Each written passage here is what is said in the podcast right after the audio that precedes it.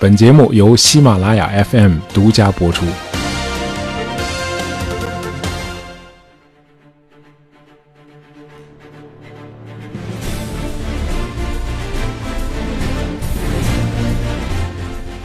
熟悉我们节目的听友都知道，我们讲过一期加勒比海盗啊。其实在加勒比地区海盗最猖獗的时候，在中国的东海和南海，那几乎就是海盗的天下啊。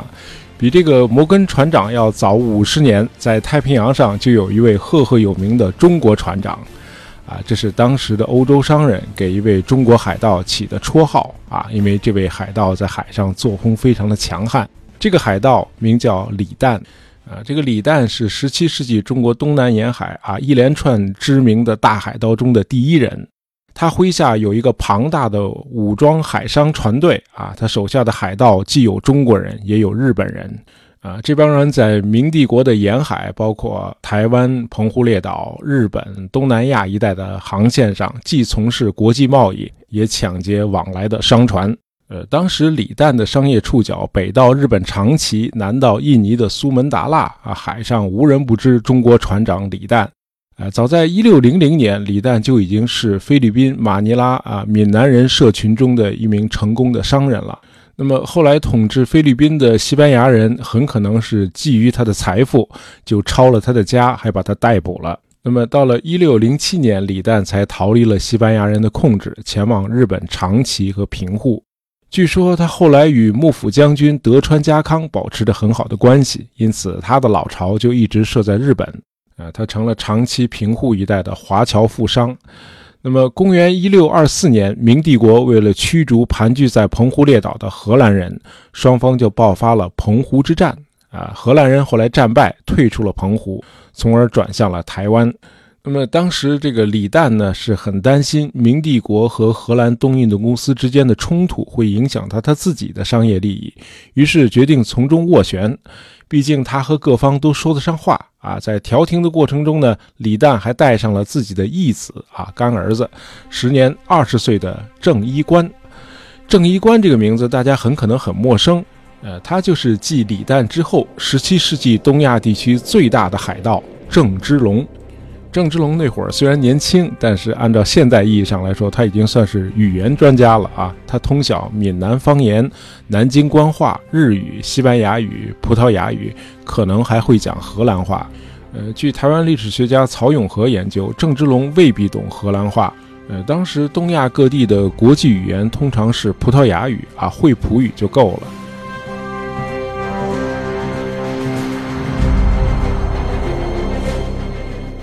郑芝龙是一六零四年出生在泉州府的一个小官吏家庭。那么一六二一年，由于家境困难啊，父亲要郑芝龙带着两个弟弟去投靠在澳门经商的舅舅黄成。呃，明朝理论上是不让搞国际贸易的，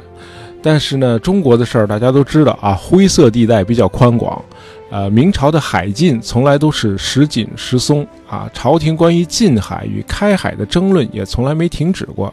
因此私人的海外贸易还是很常见的，有时候甚至很繁荣。严格意义上来说呢，这就是走私嘛。那么海禁严的时候，海商们就变成了倭寇海盗。那么海禁松的时候，大伙儿又从倭寇海盗变成了海商啊。这话不是我说的啊，这是明朝嘉靖和万历年间的吏部主事许福远在他的《疏通海禁书》里说的，原话是：事通则寇转而为商，事禁则商转而为寇。那么到了明朝末年，澳门已经是中国沿海最重要的国际贸易集散地了。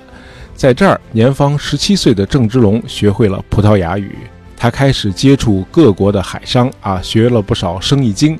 那么为了取得外国商人的信任，郑芝龙还受了天主教的洗礼，他的教名叫尼古拉斯·加斯巴德。那么郑芝龙在澳门这两年里结交的各路海商中，呃，也包括时常往来于日本与澳门之间的中国船长李旦。呃，一六二三年，郑芝龙受舅舅黄成的委派啊，押运白糖、奇楠、麝香和鹿皮等货物，他就搭上了李旦的大船，开往了日本长崎的平户岛。从此，郑芝龙成了李旦的小弟啊，后来还认李旦为义父，哎，这就上了贼船了。那么在长崎，时年十九岁的郑芝龙娶了日本九州江户时代肥前国平户藩的藩士田川的女儿。啊，这位田川小姐比郑芝龙还大三岁啊。那么婚后，郑芝龙就去了中国的澎湖和台湾，啊，李旦是带着他去斡旋明朝与荷兰之间的争端，而郑芝龙的日本妻子田川氏就自己留在了日本。这时候她已经怀孕了啊。一六二四年七月十四日啊，田川氏独自前往离家不远的千里滨海滩啊去捡拾贝壳，忽然啊阵痛临盆。于是呢，就靠着一块大石头的旁边，把孩子给生下来了。这个孩子取名叫郑森啊，这就是后来大名鼎鼎的郑成功。呃，直到今天，在日本平户千里滨海滩上，仍然立着一块石碑，叫儿诞石啊，儿儿子的儿啊，诞生的诞。呃，这里就是田川氏产下郑成功的地方。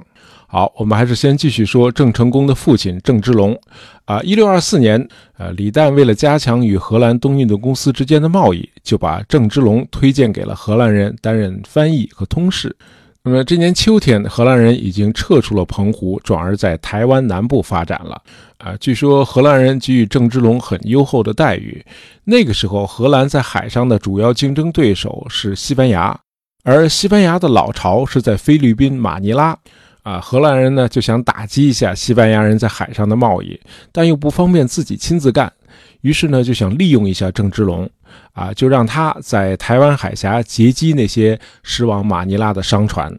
郑芝龙的海盗生涯啊，应该就是从这个时候正式开始的。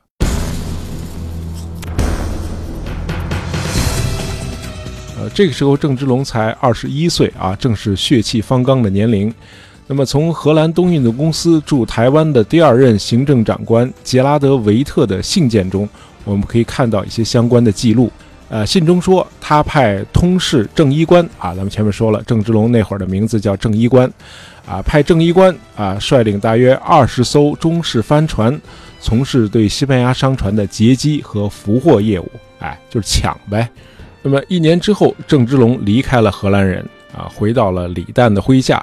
哎，继续书写他时而海商时而海盗的传奇人生。那么一六二五年这年，郑芝龙的义父李旦啊，一直忙于他在厦门、长崎以及台湾之间的贸易。那么八月二日，李旦从台湾回日本平湖的途中呢，突然就去世了。那么李旦死之后啊，那么他在台湾的产业和海盗武装全都转归由郑芝龙控制，而在厦门的生意都落入了李旦的哥们儿啊许新素的手里。从此郑芝龙自立门户啊，他把名字也改掉了啊，不再称自己郑一官了，呃以后他都一直叫郑芝龙了。呃 ,一六二六 至一六二八年，郑芝龙以台湾、金门、厦门等岛屿为基地，在福建及广东到处截击商船，大家结社。因为他在海上嘛，来无踪去无影的，这个明朝的官兵呢也找不到他啊，疲于奔命。朝廷看到剿匪无效，就想招安他。啊，郑芝龙不但拒不投降，而且还越玩越大啊！他打败了明朝的副总兵于兹镐，还杀掉了对手许新素。呃，这样他在台海地区又纵横驰骋了两年啊！这期间，他的船队已经有七百多艘武装商船了。和郑芝龙相比，同一时期的加勒比海盗真的只能算是毛贼，规模小多了。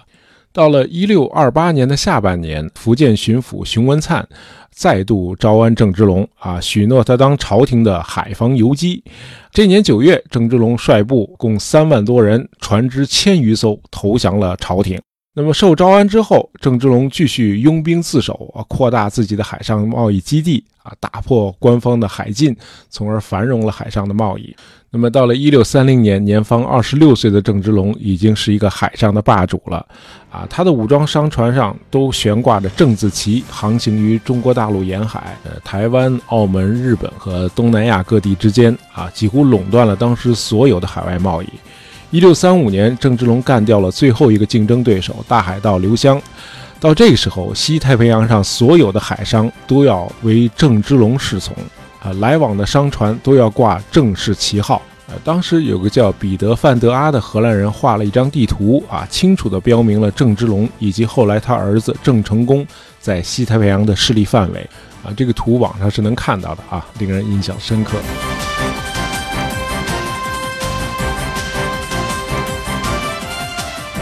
一六三九年，日本开始进入锁国时期啊，严禁日本人出海，违令者斩首，只允许荷兰、中国和朝鲜与日本保持非常有限的通商。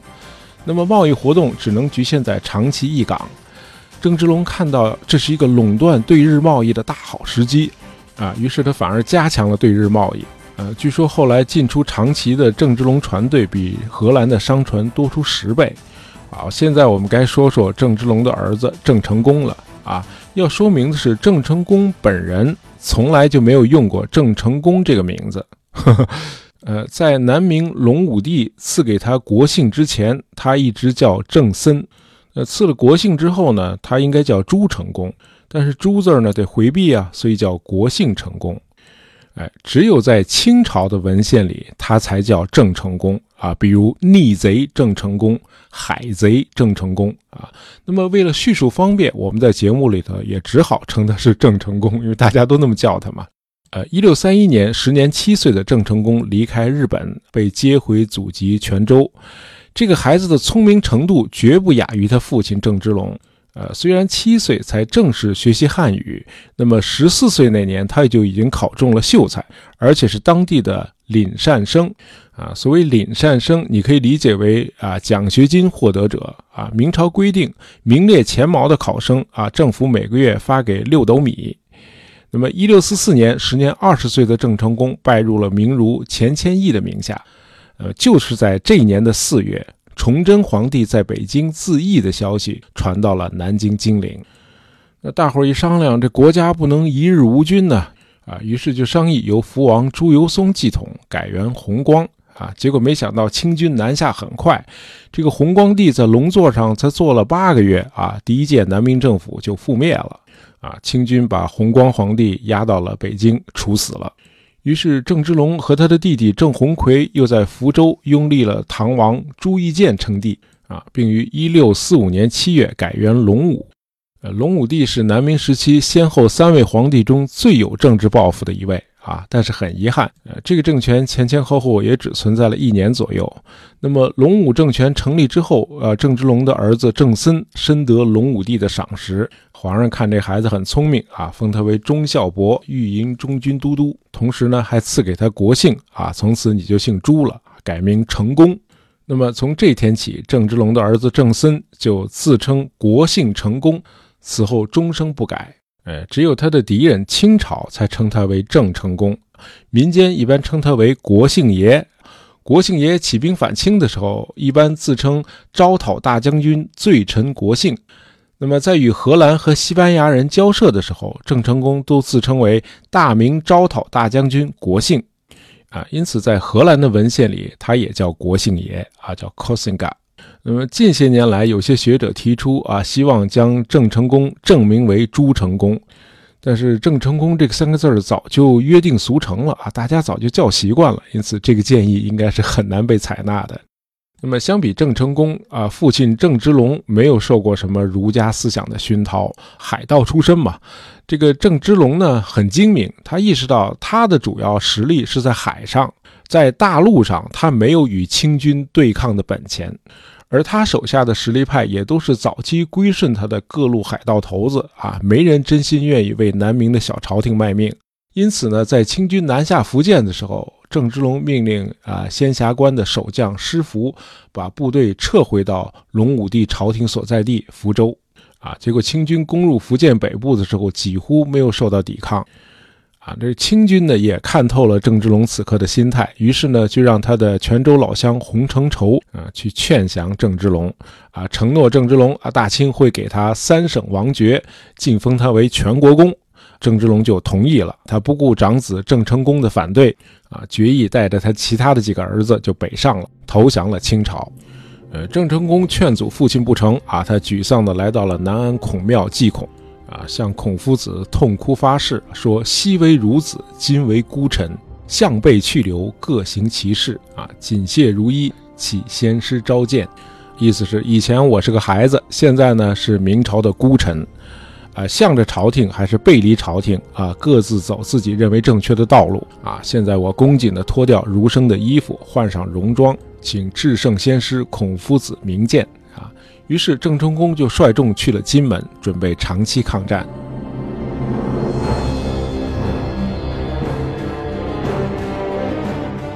郑芝龙呢是聪明反被聪明误啊，他对明朝的背叛换来的也是背叛。清朝不但没有册封和他一起投降的部下啊，还把他本人也给软禁起来了，他成了清朝的人质。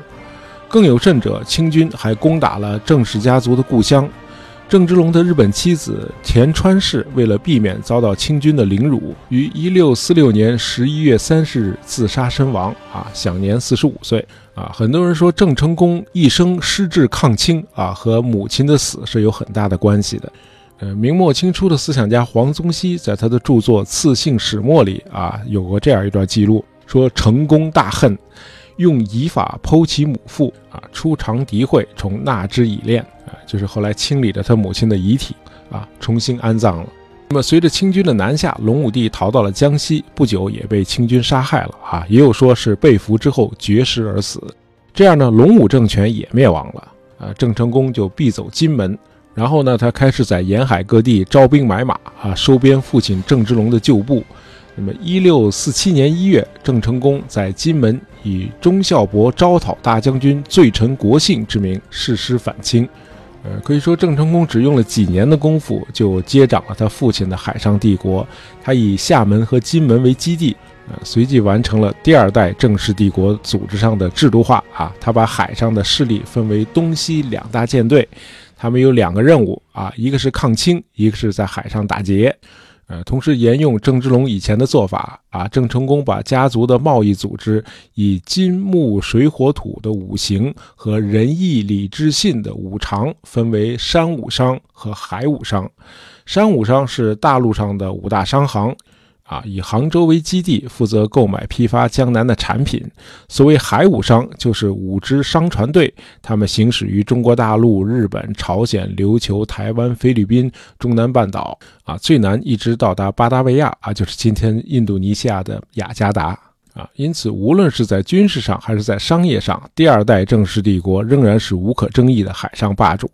那么郑成功最难能可贵的是，他始终高举反清复明的大旗啊，与南明时期那些只知道观望争权啊，只知道保存实力的军阀们相比，郑成功一直在与清朝死磕。他三伐江浙，九征闽粤啊，一直在打仗啊。郑成功最辉煌也是最不走运的一次壮举，就是他一六五九年的那次北伐。呃，本来这次北伐在一六五八年就已经启动了啊，当时郑成功统帅水陆军十七万，与南明儒将张煌言会师啊，大举北伐。没想到大军在进入长江之前突然遇到飓风啊，损失非常的惨重，郑成功只好暂时又退回了厦门。那么第二年他又来了，这次还是走海路啊，郑成功的大军攻占了数个沿海城市，顺利进入了长江，拿下了镇江。接下来郑军包围了南京。一百八十三年后，也就是一八四二年，英军的进攻路线和郑成功这次北伐一模一样啊，也是从海上来，然后进入长江之后溯江而上，占领镇江，最后包围了南京。那么郑成功那次北伐的特点呢，是先盛后衰啊，当郑军一路势如破竹打到南京的时候，江南地区一时震动啊，当地的百姓纷纷剪掉了满清的辫子。呃，大伙儿欣喜若狂啊，终于看到了明朝军队又开始反攻了。呃，然而郑成功打到南京城下之后，长达半个月无所作为啊，致使清朝的援军从容赶到。那么普遍的说法是郑成功中了清军的缓兵之计。总之，郑成功后来遭到清军的突袭，郑军伤亡惨重。郑成功的几位能征善战的大将都是在这场战役中丧命的。那么这次大败使郑成功的反清大业受到了致命的挫折。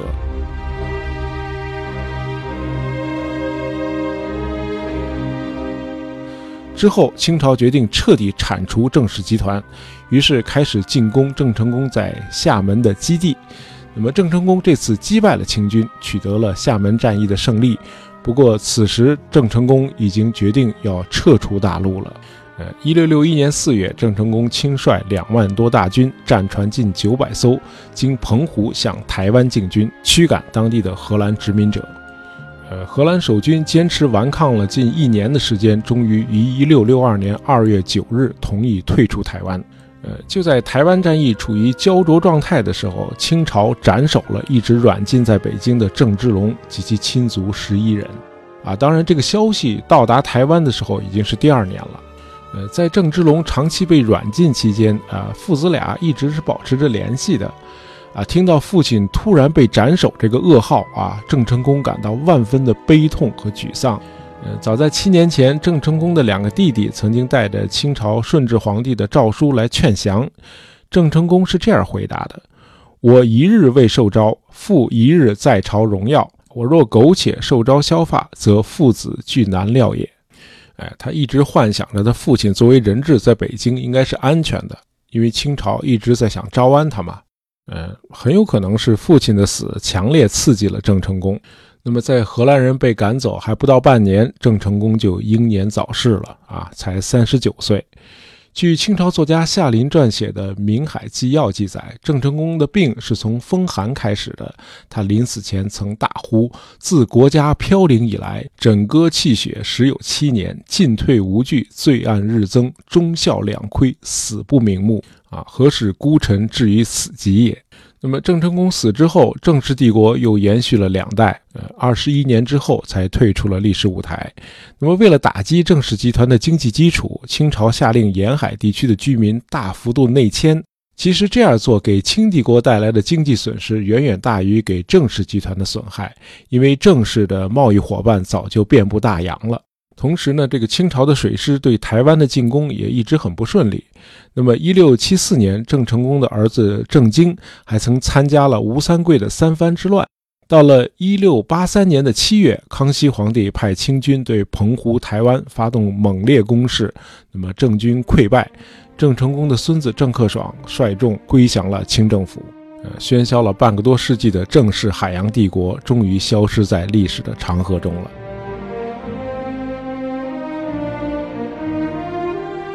我们发现郑氏帝国这个史诗般的传奇故事有一个特点，呃，就是这个时期的中国历史已经有了世界史的关联了。这个时候的东亚已经形成了一个国际经济圈啊，那么中国呢是处于这个体系的中心，它吸取了全球 百分之二十 的白银。西班牙人用帆船穿越太平洋，把这些白银经马尼拉啊运送到了广州、福建、浙江，换取丝绸和陶瓷。那么明帝国呢，应该也意识到了这个历史潮流啊，因此海禁虽然没有彻底取消啊，但早就已经是睁一只眼闭一只眼了啊，不再认真执行了。哎，那么正是海洋帝国就是在这样一个历史背景下成长起来的。那么史学界现在普遍也很认可把这一时期的中国历史纳入世界史的框架里。呃，历史学家朱维铮教授曾经说过这样一段话，呃，他说：你想象一下，中国是一个仅有一扇窗户的房间，我坐在房间里头啊，房间里的一切都尽收眼底，我可以告诉窗外的人屋里的每一个细节，但是我却不知道这个房间所处的位置，因此呢，我还得出来从外面观察一下这个房间。好，今天的节目就到这儿。本期节目是由我们的听友 Vincent G U I 点播的，希望你喜欢。喜欢大爷杂货铺的朋友，不要忘了订阅我们的专辑。当然，希望大家能够在朋友圈里推荐一下我们的节目。感谢大家收听，咱们下期再见。